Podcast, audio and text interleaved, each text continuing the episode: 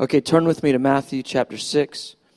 We're going to continue um, in our series on the Sermon on the Mount, just working through it, just enjoying spending hours studying Jesus' words here in his first sermon. Last week we took the uh, first part of Matthew 6, 1 through 18, and kind of broke it down. And it's really important to me when I'm studying and in preaching to prayerfully consider what's the intention of the speaker or the author that's recorded in the scripture. Because if you can kind of get behind what the in- intention of the speaker is, then it sheds a whole lot of light on what the words are on the page and what they actually mean. And so in chapter 5, Jesus said, You know, you've heard it said, but I say, in other words, they've taught you this way, but I'm teaching you a little differently. In chapter 6, he starts, and, and he basically says, You've seen it done, but I say, don't do it that way, do it this way. So that's the, the sort of the, the nuance. And he gives us different areas uh, in, in chapter 6 where he gives examples of how not to do righteous deeds the way that the, the hypocrites have done them. And, and essentially, the whole thesis of, of this chapter then becomes don't do your righteous deeds before men to be seen by them and forfeit the reward that your Father wants to give you. Your Father desires to reward you, but don't do righteousness in the way that you've seen it done. In other words, the way that the hypocrites, the Pharisees, have modeled it. He goes, do it a totally different way. And he works through in those first 18 verses and he, and he deals with the issue of giving to the poor and prayer and, uh, and fasting. And he says, don't, don't do it the way they've done it. They do it to be seen. He goes, I tell you, do it unto the Father and, serve the Father in all that you do, and he will reward you generously in, in another time to come. And so, what we have in from verse 19 through the end of the chapter, then, it's, uh, it's basically deeper thoughts along this same line because what he's dealing with is not doing righteous deeds to be seen by men. And one of the points we made last week, actually, I'll touch two of them again just in, in, in review. One of them is that, uh, well, let me give you the second one first because I forgot the first one. Praise God. The second one, the one that just lodged, as I was saying, maybe this is the important one, is this issue of hypocrisy. Uh, that, you know, that word for hypocrites that he uses is the Greek word for actors. And he gives us a definition, and now I got the first point back. He gives us a definition for hypocrisy that it's, it's those that are acting, uh, and they're acting in their righteousness. They're doing things publicly, but their hearts are not connected to that. They're doing it for different motives. And so he's dealing with this issue of of external works for men's pleasure, and he's calling that hypocrisy, like this actor. Well, the other thing he deals with is the, uh, the understanding of the Father.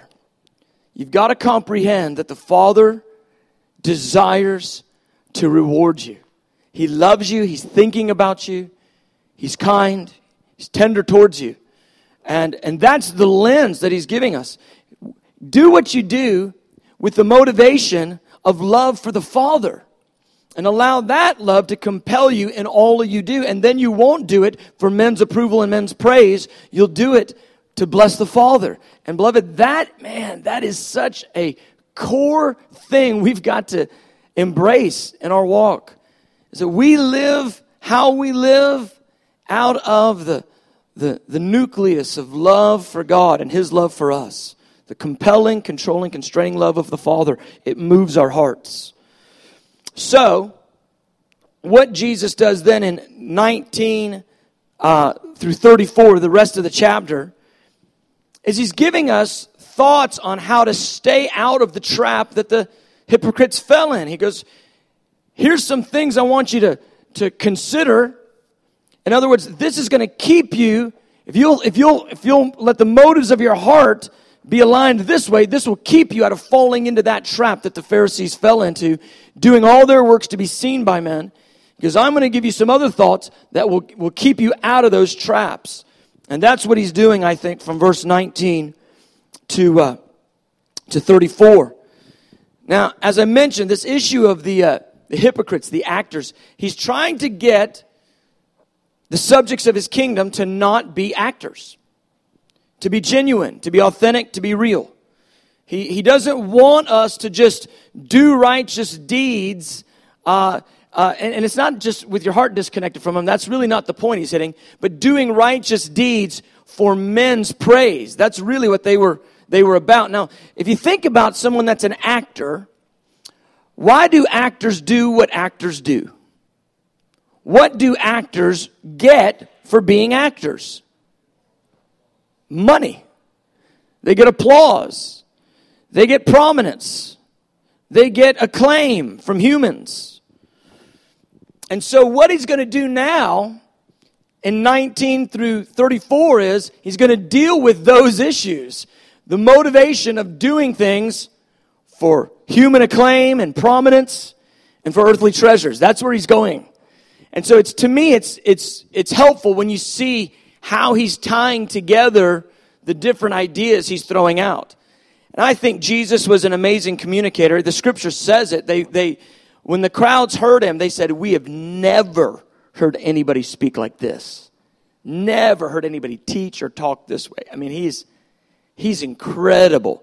So, I mean, we've all heard wonderful communicators and, and people that can hold a crowd's attention, move a crowd, but man, can you imagine what it was like Jesus in his earthly ministry, fully anointed by the Holy Spirit, teaching with Holy Spirit revelation in the language of the common people?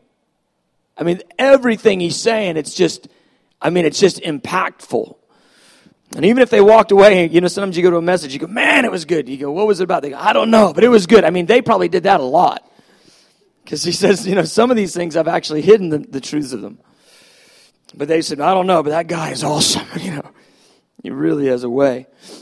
So here's what he said about those, those rabbis, those hypocrites. He said in, in Matthew 23, he said, they love the best places at feasts.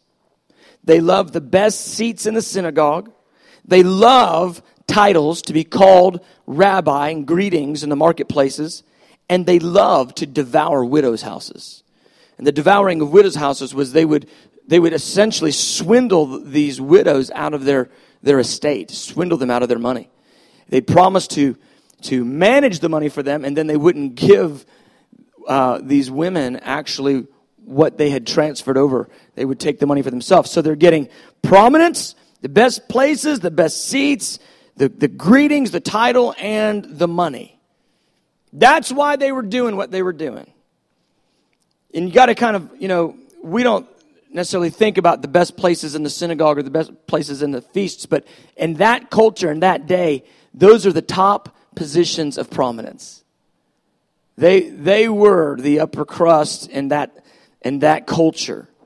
So here's now Jesus going to give it to us in 19 through 34 how to stay away from those traps that those Pharisees fell into and, and how to not do like they've done. All right, look at verse 19.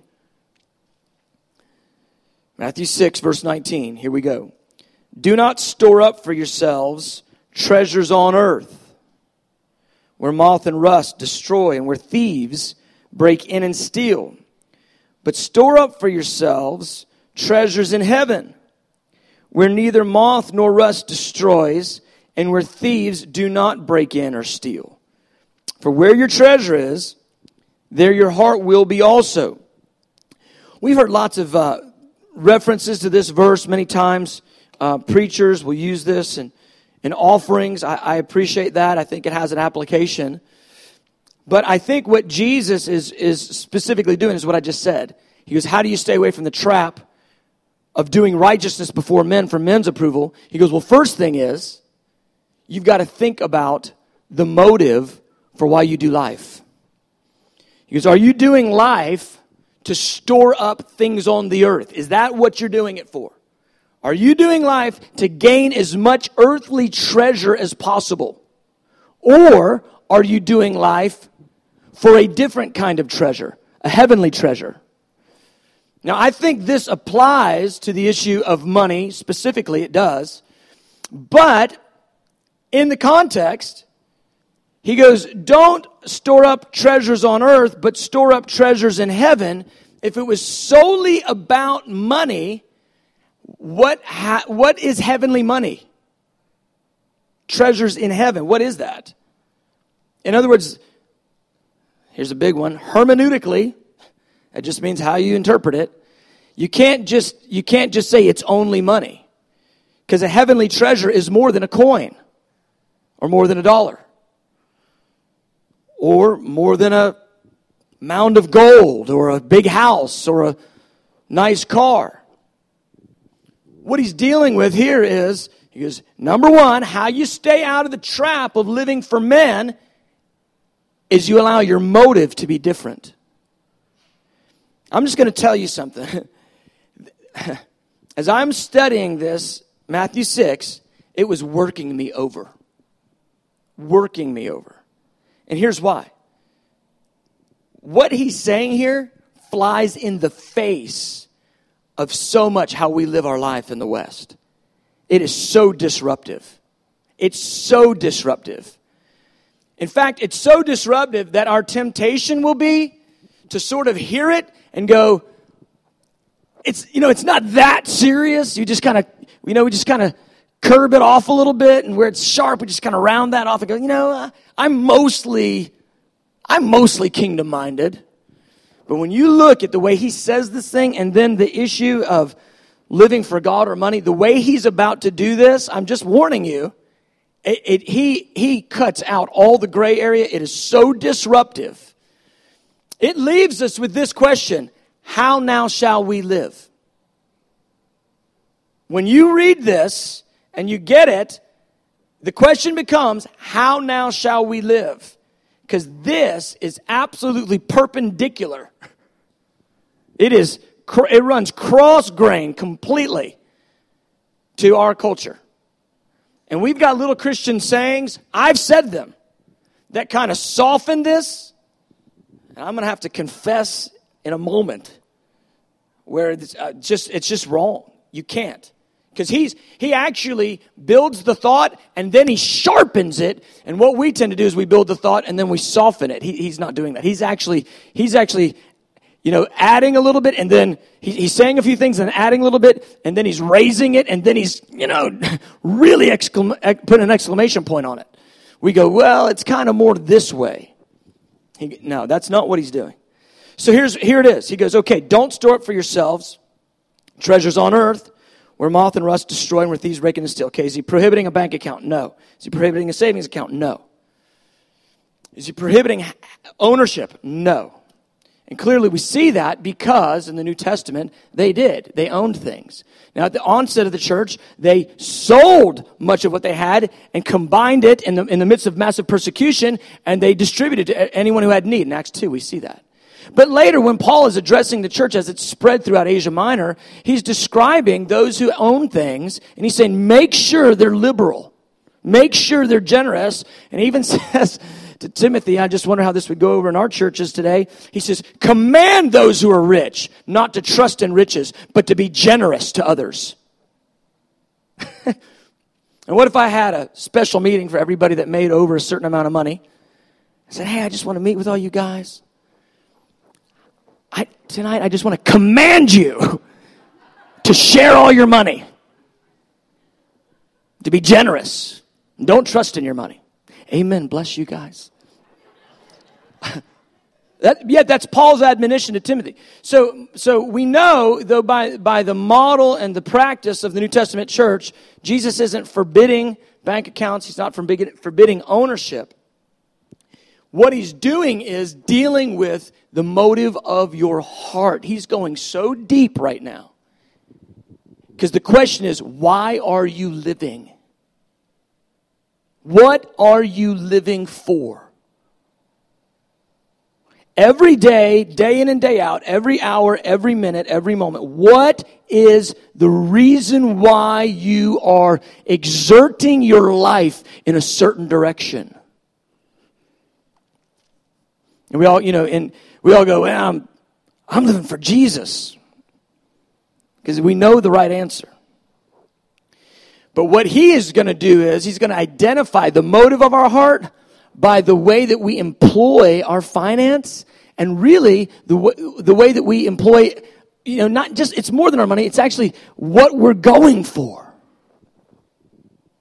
So he says this then. He goes, Don't store up treasures on earth. He goes, They're temporal. He goes, They can eat, they're getting moth eaten, they can rust, and thieves can steal them. They're temporal, they're subject to temporal realities.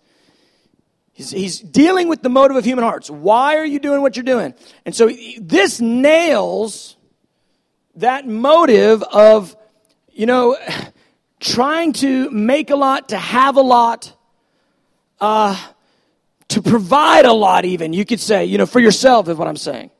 That motive of storing up for yourself a lot and there's this, there's this, you know, sort of mentality people carry. They go, you know, I'll, I'll give a lot when I have a lot. And, and you know, we know that's not true because, you know, if you don't give when you got a little, you're not going to give faithful in a little, faithful in much. If you don't give when you got a little, you're not going to give when you got a lot. We have funny ideas about possessions. The problem is the way that we approach the, the, the motive of our heart in our approach to what we produce out of our life that dictates so much about the way that we live, and it has so much to do with whether or not we're living for the kingdom or not. Because where he's going to punctuate this is, is powerful. So he goes, don't have a motive that's primarily about getting stuff on the earth. Earthly treasures. It's money, yes. It's possessions, yes. But it's even this issue of acclaim and prominence and platform, the best seats. Don't let that be your motive. Don't go for those things. Don't reach for those things. He goes, but store up treasures in heaven. He goes, they're incorruptible. Moths can't eat treasures in heaven, rust can't touch it, and thieves can't steal it. And what he's talking about now is live a life. This is it. Live a life that maybe doesn't get the rewards of this place, but it gets great rewards in the age to come. Live a life where the, the maybe the bank account isn't as full because of what you've done with the money, and the possession mill isn't as full, and the prominence for, in front of people isn't as, as great. Live a life that way because all of those decisions to give it away and to live for less and to live for love and live for others, ultimately live for the kingdom, all those decisions are actually making deposits. And this is where you have to live, believing this to be true. Making deposits in an account the Lord's keeping for you in heaven. If you don't believe there's a great review coming, you cannot live this way. There is a great review. It, it, it, I, I, man, I think about this, if not daily, weekly. That the days of my life will be reviewed, all the works will be reviewed by Jesus. Me and him are going to have a job review. You know, those of you that, you know, in your employment, you have a job review every year or every quarter or whatever, you know that feeling. That job review helps you to actually do a little better. Yeah. Job review is coming up. Oh, better really get my numbers up or make sure I'm doing right. The job review helps you. It helps to motivate the heart because it's all going to be inspected. So the Lord is going to review all of us. Now, here's the deal the blood of Jesus covers all your sins. Praise God. There's a lot of stuff I don't want to review with the Lord. Just do not want to have those conversations. Thank God he's gracious. So before Christ, everything is covered. In Christ, here's how it works all, all that you repent of is covered. The other, it's forgiven, but it can cause you to suffer loss. If you live in Christ in a way that's not uh, righteous according to the values of the kingdom, that will be reviewed. And, and Paul talked about that. He said, some are going to present their works to the Lord. It's going to be wood, hay, and stubble. Fire is going to hit it. It'll be tried by fire. and all they'll have is a heap of ash. They'll be saved as by fire. It's talking about those that live with a, a, a, a different motive than kingdom motives. In Christ, sins forgiven, but saved as by fire. So, if you don't believe that you've got a job review coming, you'll cast off restraint. Without a prophetic vision, the people cast off restraint. If you do re- believe there's a job review coming, and then there's a reward coming based off of how you've lived in this age, all of a sudden, this makes so much sense. Okay, so don't live for these earthly treasures because they're perishable. Live for eternal treasures that aren't perishable. That makes a ton of sense. Because what's going to, you know, what's on the earth, that's going to fade. It's going to, you know, ultimately have no value in the eyes of eternity. But what's going to have value forever, it's the treasures in heaven. It's the rewards in heaven. It's how I've lived in this age by kingdom principles that have then allowed the Lord to reward me richly in that day. The Father, and this is what he's just gone over in verse 1 through 18. The Father who sees in secret will reward you openly. It's what he's dealing with, this issue of eternal treasures. And I don't know about you, but that puts a little bit of a tremble in my heart because I look at, I look, I think, I, the, the way I do it in my mind is I look at my life as a pie graph, and then I think about the slices on the pie uh, that maybe they are, or maybe they're broken down by how I've spent my time. And the Lord goes, okay, this part, sleeping and eating. Everybody had to do that. Good job. Some will sleep too much. He'll go, bad job. You slept too much. For real a little sleep, a little slumber, a little folding the hands to rest, your poverty comes upon you like a vagabond. That is real.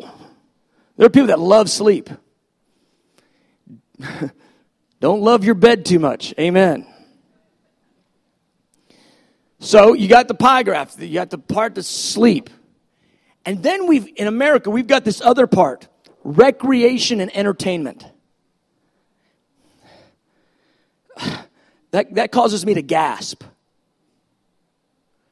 Because I think there's a I think there's a balance, and I think there's a balanced approach to recreation and entertainment. But I'm just not sure that we've got a good calibrator in, in the West. We do a lot of hanging out, a lot of entertaining, a lot of recreation. We live for the weekends. Many people, this is how they do their life. They get up in the morning, they work so they can get off work. They go through their week for the weekend. They work all year for the vacation. They live their entire life working so they can retire. That's how they do. That's the entire focus. I don't know how that's going to look on the pie graph. Now, I look at my life and I just, at times, I'll just take inventory. I'll go, whoa, how am I spending my time? How's this going to look on the pie graph? Because it's real. There's a real pie graph, and his is way more exact than the way I envision it for sure. If you ever, if you ever wonder, if you ever, you know, we all kind of are, we're kind of good to ourselves. You think, I don't waste any money and I don't spend any, I don't waste any time. We say things like, I don't have enough time. Imagining that all of our time is employed in stuff that's fruitful and it's, you know, there's, it's not wasted time. We just don't have enough of it. Think about this. I don't have enough time. I, have done this before. You ought to just make a list of how you spent your time and, and then get blown away by where the waste is. It'll, it'll bring you right back. Oh my goodness. Because it's all going to be in the pie graph, it's all going to be in the review. I want my life's lean, the, the great pursuits of my heart, to have been not gaining things for earthly reward, treasure, blessing, prominence, praise, pleasures. But I, I want it to be that I have lived a life that clearly was thinking about the age to come. That there's treasures for me in a day ahead because I've taken this life, I've pushed off on temporal pleasures and immediate gratifications for the purpose of an eternal reward that the Lord is, is treasuring up for me right now. That's what Jesus is dealing with. What is the motive of your life day to day? Don't lay up for yourself treasures on earth as the main reach of your heart. Let the reach of your heart, the main reach of your heart, be to lay up treasures in heaven. There's ages to come, beloved. It's not just sort of this, you know, ethereal place with wispy clouds and who knows, you know, fourth dimension. There's real things to come. There's a real age to come where Jesus will reign on the earth. His, his bride will rule with him on the earth for a thousand years at least in this next age. And then after that, there's more ages. Paul described, he said, there are ages to come. He wants to show you the riches of his kindness and mercy. This thing goes on for a while. When I realize that we don't turn into fat babies floating on clouds playing harps wearing togas, when, you know, I used to have that picture. Jesus comes back and poof, we're all kind of floating around on a cotton swab playing harp. When I, when I realized this has actually got, you know, real things that are going to happen in the age to come. And I, my station in that age is dependent upon how I live in this age man, that, that centered something in me. I go, oh my goodness. I want to live not for the immediate, but for the eternal. How about you? See, this is so disruptive. I'm telling you, it's disruptive. It's countercultural to our Western mentalities and, and ideologies. It's so disruptive. So he goes, Don't store up treasures now, store up treasures then. And then he says this thing for where your treasure is, there your heart will be also. And what he's saying there is the reach of your, uh, of your life, where your treasure is, the reach of your life, the motive of your heart for life, where your treasure is, whether it's here now or in, in, in the age to come, that's going to dictate the, the affection of your heart. Now, I've heard it said if you'll, you know, Maybe you don't feel like giving. I've heard, I've heard this taught. If you don't feel like giving, but you go ahead and, and you give, your heart will follow where you give. I don't believe that's what he's saying. I think what he's saying is the, the, the, the what you treasure, what the, the reach of your life is about. Earthly things or heavenly things. It dictates where your affections will go. Either your, your affections are rooted in the earthly or they're rooted in the heavenly.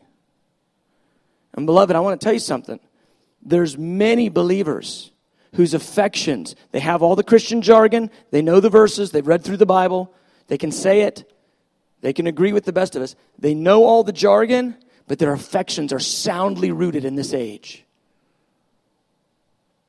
And Jesus is speaking countercultural to that mentality.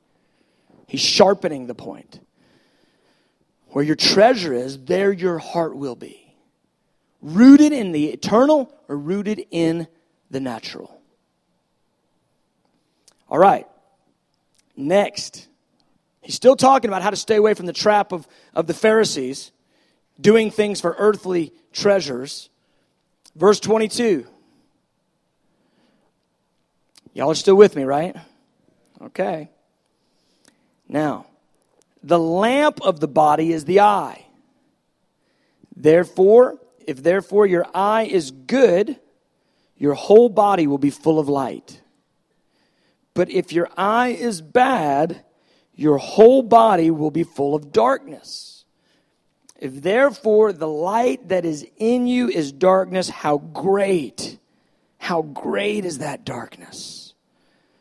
Now, once again, he's, he's talking along the same lines. He's dealing with this issue of heavenly or earthly temporal or eternal. That's what he's dealing with. So here's what he says He goes, Now your eye, it's a light, it's a lamp. Your eye is a lamp. If you set your eye on things that are good, your body will be filled with, the idea is with good light. But if you set your eye on things that are evil, your body will be filled with darkness or bad light, you could say. Darkness. And if your eye, which is a lamp, fills you with darkness, the idea is, he goes, basically, he goes, How great is that darkness? The idea is, that's really a bad thing. How great is that darkness when what's supposed to be a lamp filling you with light is actually filling you with darkness? Now, I do believe this talks about where you put your eyes. I think that works. I think you can utilize that and say, hey, you know, make a covenant with your eyes. Don't look on anything that's going to cause you to lust and in any kind of a way. I, I think that works. But I think, again, he's using this in, in a, in a, uh, a symbolic sense, just like the heavenly and earthly treasures. He's, he's talking about the eye and he's again dealing with the issue of the reach of the heart. What are you looking at? Where are your affections? He just said, where your treasure is, there your heart will be also. And then he says, your eye is the lamp of your body. In other words, the eye, the affection of your heart, it's what lights your body, lights your life, lights your heart. And here we go, beloved. If we're all the time, think about it, all the time looking at the earthly, looking at the temporal, looking at the things we want on the earth. And we're getting ready to come up into, into the holiday season. We got Black Friday coming up. And we got four weeks of tis the season, praise God. Tis the season to buy stuff. If your eye is set on earthly things, temporal things. Your affections are set on what you can get here and now. If, if that's what's motivating you, he says that's a bad eye. It's a bad, he goes, that's a bad eye. It will fill you with darkness. Wow. So if the reach of my heart is about earthly treasures, it will fill me with darkness. And he goes, and if what is supposed to be a lamp for you, what if it's what is supposed to light you, lights you with darkness, how great is that darkness? And in some senses, you could say, it's just like when he when uh, uh Paul said the, the love of money is the root of all sorts of evil. In some senses, you could say the reach of your heart dictates whether you'll live righteously or whether you live unrighteously. These men, these hypocrites that he's teaching them not to act like, they were living unrighteously, though they were practicing righteous things. Why? Because the reach of their heart was for the earthly, the temporal, immediate gratification, prominence among men, and, and earthly treasures. They were even doing righteous acts, yet they were filled with darkness. Jesus goes, No, no, no. Let your eye and the reach of your heart, let it be for the kingdom. And he's going to make it real clear in just a second. He goes, Let it be for the good. Let your heart's desire be to, to, to live for the age to come for the righteousness of the kingdom, it will fill you with light. And I was thinking about the concept of the pursuit of happiness. Have you ever noticed? It seems to me that people like the idea of the pursuit of happiness, but it seems to me like this continuous pursuit of temporal happiness, it leaves people very unhappy. You know why? It's, it's the bad eye. The pursuit for temporal happiness is the eye set on temporal things. It fills them with darkness. The pursuit of happiness, beloved, is completely contradictory to seeking first the kingdom of God. It is, this is so disruptive living first for the kingdom, which is about what he's, what he's about to cap this with. Seeking first the kingdom and his righteousness. That's what he's going to say the good eye is. That, that lean of the heart for the eternal, that lean of the heart for the righteous thing, that lean of the heart for the age to come, living this life for that age, rather than the, the reach of the heart, living for the here and now and what I can get. Because if you live for the here and now, if your eye is set on the bad, your whole body will be full of darkness. And look at this. What we like to do is we say things like, well, it's okay to have money so long as money doesn't have you. It's okay to have things so long as things don't have you. I'm not saying it's not okay to be wealthy, but what I am saying is the admonitions in the New, just hear me, the admonitions in the New Testament to the wealthy are so often warnings. The majority of them are warnings. How difficult it is for a rich man to enter the kingdom of heaven. More difficult than it is for a camel to go through the eye of a needle. Paul to Timothy, command those who are rich to be generous and to share and to not trust in, in, in, in worldly riches. The admonitions toward those that have things are strong, and the reason why is when you have things, it's very easy for things to have you. It's true. Our nation is a perfect example of it. You know, you might not think of you yourself as one of the haves, but if you live in America, you're one of the haves. In the earth, you're one of the haves. You have. You have stuff. You're in the top percentage of the wealthy of the earth. Our nation will completely uh, do whatever it can to continue to have all of its temporal comforts because it doesn't want to give away anything that, that makes for our, our momentary pleasure and our momentary satisfaction. And so, therefore, we've gone completely in debt with that mentality. It's, it's destructive. Here's what he's going to say. Look at verse 24. No one can serve two masters. He's, you see, you see what he's doing? He goes, I know what you're thinking. You're thinking it's okay to have money, but money can't have you. No one can serve two masters. Because there's not a gray area here. For either he will hate the one and love the other, or he will be devoted to one and despise the other. You cannot serve God and mammon, or God and wealth, or God and the reach for temporal things. The whole conversation, the good eye and the bad eye, treasures in heaven and treasures on earth. He's punctuating it here. He goes, listen, there's not a gray area in this thing. If your reach is for worldly pleasure and treasure, you won't be able to serve God. And if your reach is truly for God, you won't serve those things. And so how do we how do we deal with this? We we live with our whole heart reaching for God. And if God adds earthly treasures and wealth to us, we utilize those things to serve God, not to serve ourselves. We utilize those things to seek the kingdom, not our own pleasures. We utilize those things to seek righteousness, not our own momentary gratifications. It's critical, beloved.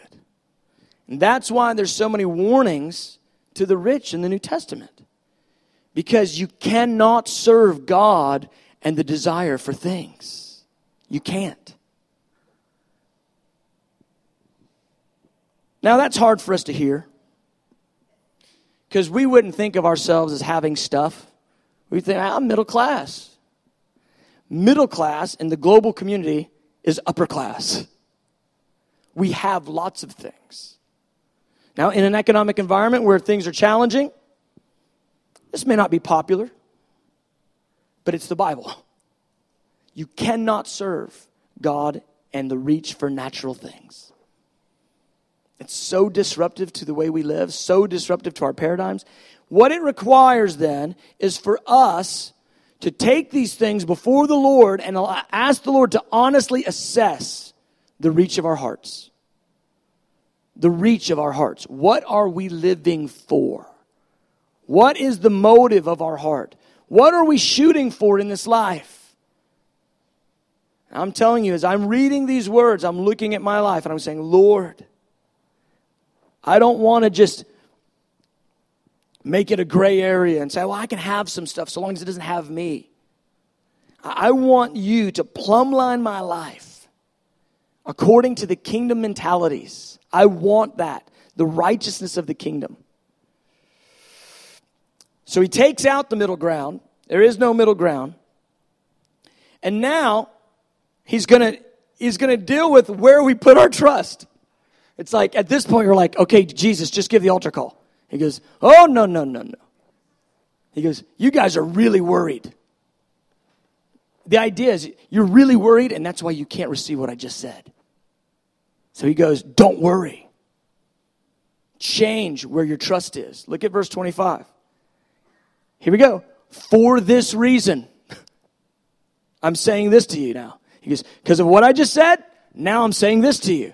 For this reason, I say to you, do not be worried about your life as to what you will eat or what you will drink, nor for your body as to what you will put on. Is not life more than food and the body more than clothing? 26. Look at the birds of the air. They do not sow, nor reap, nor gather into barns. He goes, They're not working in the fields. He goes, And yet your heavenly Father feeds them. Are you not worth, worth much more than they? And who of you, by being worried, can add a single hour to his life? Verse 28. And why are you worried about clothing? Observe how the lilies of the field, how they grow. They don't toil, nor do they spin. They don't, they don't make clothes. Yet I say to you that not even Solomon in all his glory clothed himself like one of these. But if God so clothes the grass of the field, which is alive today and tomorrow is thrown into the furnace, will he not much more clothe you, O you of little faith? 31.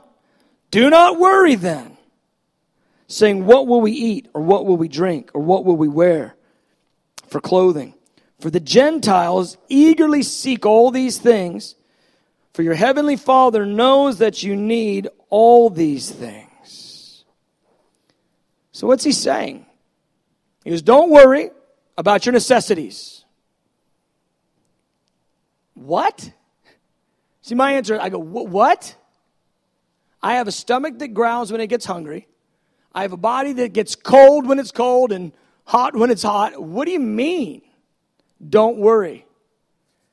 He is trying to calibrate us on a completely different scale. He's trying to calibrate us and center us by a whole different plumb line. And he's telling us that the reach for the temporal is often motivated by fear. So he goes, Don't worry. But, but, but I, how am I going to get it? Food. He goes, God feeds birds, He'll feed you. But, but, but how do I get clothes? He goes, God clothes grass with lilies. He's going to clothe you. This is not a big amen message right now, but this is what Jesus said. God, how do we eat? He goes, He feeds birds. You're worth more than a, a bird. I mean, I could just see the crowd going, What? What did he just say? Oh yeah, yeah. God puts God puts flowers in the field. He clothes the grass with flowers. He goes, that even he goes, that those fields with those those flowers, that looks better than even ever Solomon looked. He'll, he'll clothe you. Do you understand? This is disruptive, isn't it? Completely disruptive countercultural, contradictory to how we're normally tuned. He goes, I'm trying to tune you to a different sound. I'm trying to calibrate you to a different focus. It's the focus of the kingdom, not the focus of this age. If you focus and lust and, and lean and reach toward this age, you'll get filled with darkness. That's what he's trying to say.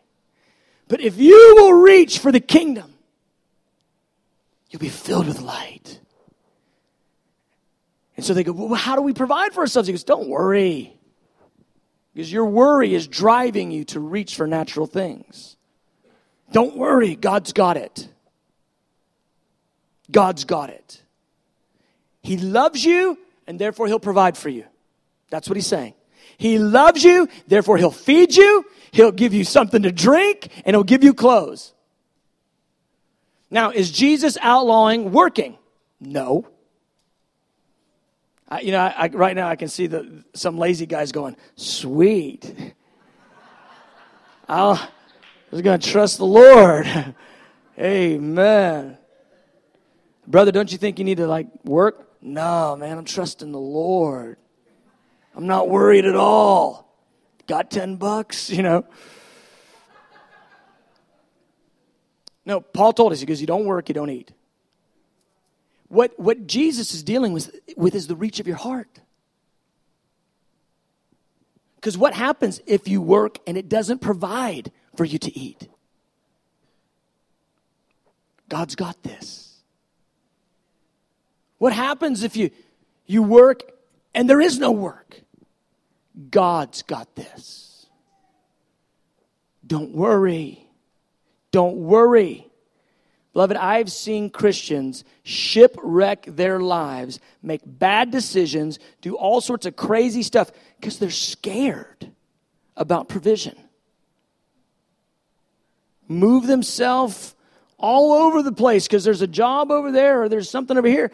And the Lord's not telling them to do it. See, we imagine, we imagine that uh, where the money is, is where God is. But biblically, that's not always the case. Sometimes it is, sometimes it isn't.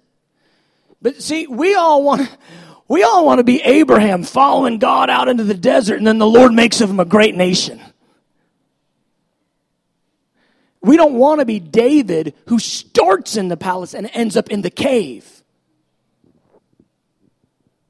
The word of the Lord came to David, you will be king. Instantly, he can kill bears and lions and Goliaths. He's like, man, this anointing is good stuff. And then he gets exalted to be the, the head of the army. Then he gets to sit in Saul's court. And then these, these songwriters, they write this song, and all the women of the, the land, it's a catchy tune. And Saul has slayed his thousands, and David has slayed his ten thousands, ten thousands, ten thousands. And Saul hears the song. He goes, Hey, David, play that harp again for me. Yeah, yeah, just face the other direction. He pulls out a spear. Saul's now trying to kill him. David's on the run. He's got 3,000 assassins after him. He's living seven years in caves. Come on. He hadn't missed God. Sometimes the Lord brings the blessing like what he did. We always quote the Abraham scriptures. We don't ever quote the David Cave of Adullam scriptures. The point is, Paul said, I know how to be abased and I know how to abound. I can do all things through Christ who strengthens me. That's not what moves me. The reach toward earthly treasures, earthly possessions, the worry about how you're going to be provided for. He's dealing with all that. What do you think Elijah felt like when the Lord says, Okay, Elijah, I want you to prophesy to the heavens that it won't rain? And Elijah goes, Amen. No rain in Jesus' name. Whatever. Let's say it the Lord. And, uh, and then he goes, What do you think the first day that Elijah didn't have food and no water? He goes, uh, Whoops. Because I, hey, God, he goes, hey, I've got a brook. Go to the brook Cherith. Because I'm going to bring ravens dropping meat off. Okay, you shut the heavens. Okay, sweet, there's water here. Thank you, raven. Water, drink, eat. What happens when the brook dries up? So often we go, well, I must have missed God. No, the word of the Lord was still the same. Go to the brook Cherith. And he was there with the brook dried up. He had to wait until the Lord said, Hey, there's a widow. She's got one slice of bread. Go ask her to give it to you. And the Lord leads through lack and He leads through plenty. And the way He's able to lead the people of God through lack and through pl- plenty is because they don't have their heart set on this place. They have their heart set on another place and they're not worried about where it's coming from because they know God has got them. This is so countercultural. Jesus' word is don't put your affections on the earthly don't set your eye on the earthly. Don't store up the earthly. Don't work for the earthly. Work for the age to come. And don't worry. You're more valuable than sparrows, and you're more important than the grass. God's going to take care of it. So he summarizes it with this You stay out of the trap the Pharisees fell in by doing this seek first the kingdom and seek the righteousness of God first. Everything you need will be added to you if you'll seek those first. You know what we love? Ah, I'm just going to say it. I'm just meddling now. But we love to quote this verse. Seek first the kingdom of God. All these things you need will be added to you. We imagine that we can quote that verse, apply it to our lives without actually seeking first the kingdom. Seeking first the kingdom means you're embracing a countercultural lifestyle that's completely going against the grain. You're living in meekness and mercy and poor in spirit. You're doing the values of the kingdom, forgiving. You're living unto God in private rather than in public. You're giving your life away for love of God. Seek first the kingdom and seek the righteousness of the kingdom. Because then everything you need will be added to you. We love to have the label, have the verse, we wave the verse and quote it and have the label Christian, but the actuality is absent. And so a lot of times we don't actually see the provision because we're not actually living in the qualifier. Seeking first the kingdom. Really seeking the kingdom. Seeking entrance to it and the establishment of it. See, this goes way deeper than just going to church on Sunday.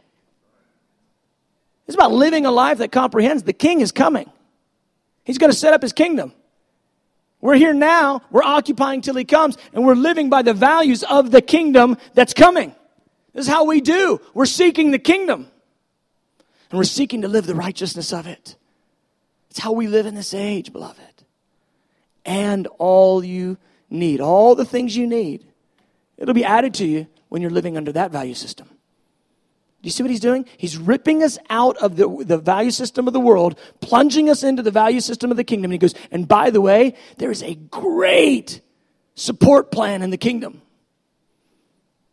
There's a great welfare plan in the kingdom. All you can eat, all you can drink, and all you can wear. That's the welfare plan of the kingdom. Don't worry about it.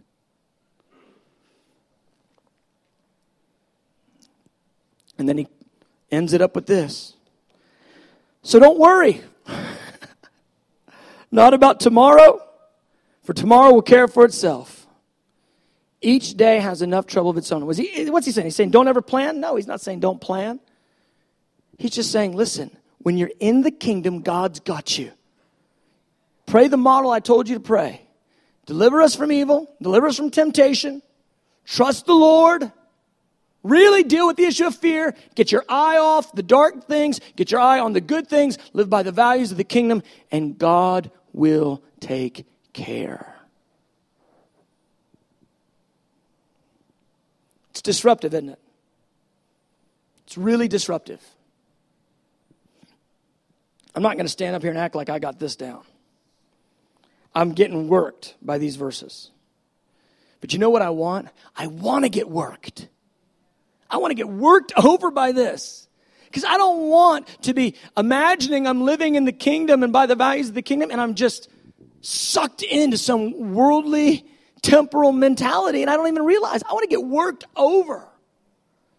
Because in a time when, I, when, when I'm staring at a, a dry brook, I want to, with a heart full of faith, go, You've got me, don't you? You got me. In a time when the ravens quit bringing the meat, I want to be able to say with a heart of full, full of faith, you feed birds, you're going to feed me. That's the kingdom. Seek the kingdom. Seek the establishment of the kingdom. Jesus' reign. Seek that with all your heart. Seek the righteousness of the kingdom. Everything you need will be added to you. Get your heart off, uh, unattached. Get detached from living from this for this realm. Some Christians, they have the label Christian. All they care about is this age, this realm. I mean, look, I'm, I'm in there to a certain extent. There's, a, there's a, a godly responsibility we have to see the kingdom established now. David said, he goes, I, I would have fainted if I didn't believe I'd see the goodness of the Lord in the land of the living. But listen, I'm not made for this age. I'm made for another age. Man, eternity is written on my heart. It tells me I'm made for more than this. And if you're telling me that I can push off temporal comforts, immediate gratification. I can push those things off now and it's going to get paid back to me in a multiplied way in a day to come. Oh, yeah. Yeah, I'm in. How, how do I get me in? He goes, Seek the kingdom, seek that, that righteousness. Everything you need now will be added to you. He goes, And live to the Father in secret, He'll reward you openly. Sometimes when I'm studying and preaching the Sermon on the Mount, it doesn't even sound like the Christianity that I've heard. Have you had that experience? Sometimes I'm reading this, I'm like, you know, and I compare it to messages I've heard whether on TV or, and I go, whoa, that's totally different. I want it to, I want this to work in me and rewrite the reality of my heart because I want to be so calibrated with the kingdom. Amen. Amen. Let me commend you for hanging in there. I know it's not easy sometimes to hear these things. I'm getting to where it's becoming easy to preach them. That's a good thing because that means I'm, I'm not really cared about what people think.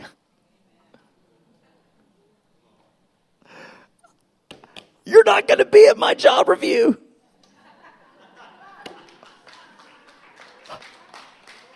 Amen. That's a good thing. I'm working for my boss, but hopefully I'm serving you. That's what I want to do. Serve the ones he loves. Oh, and he loves you. The Father loves his kids. Amen. Let's stand.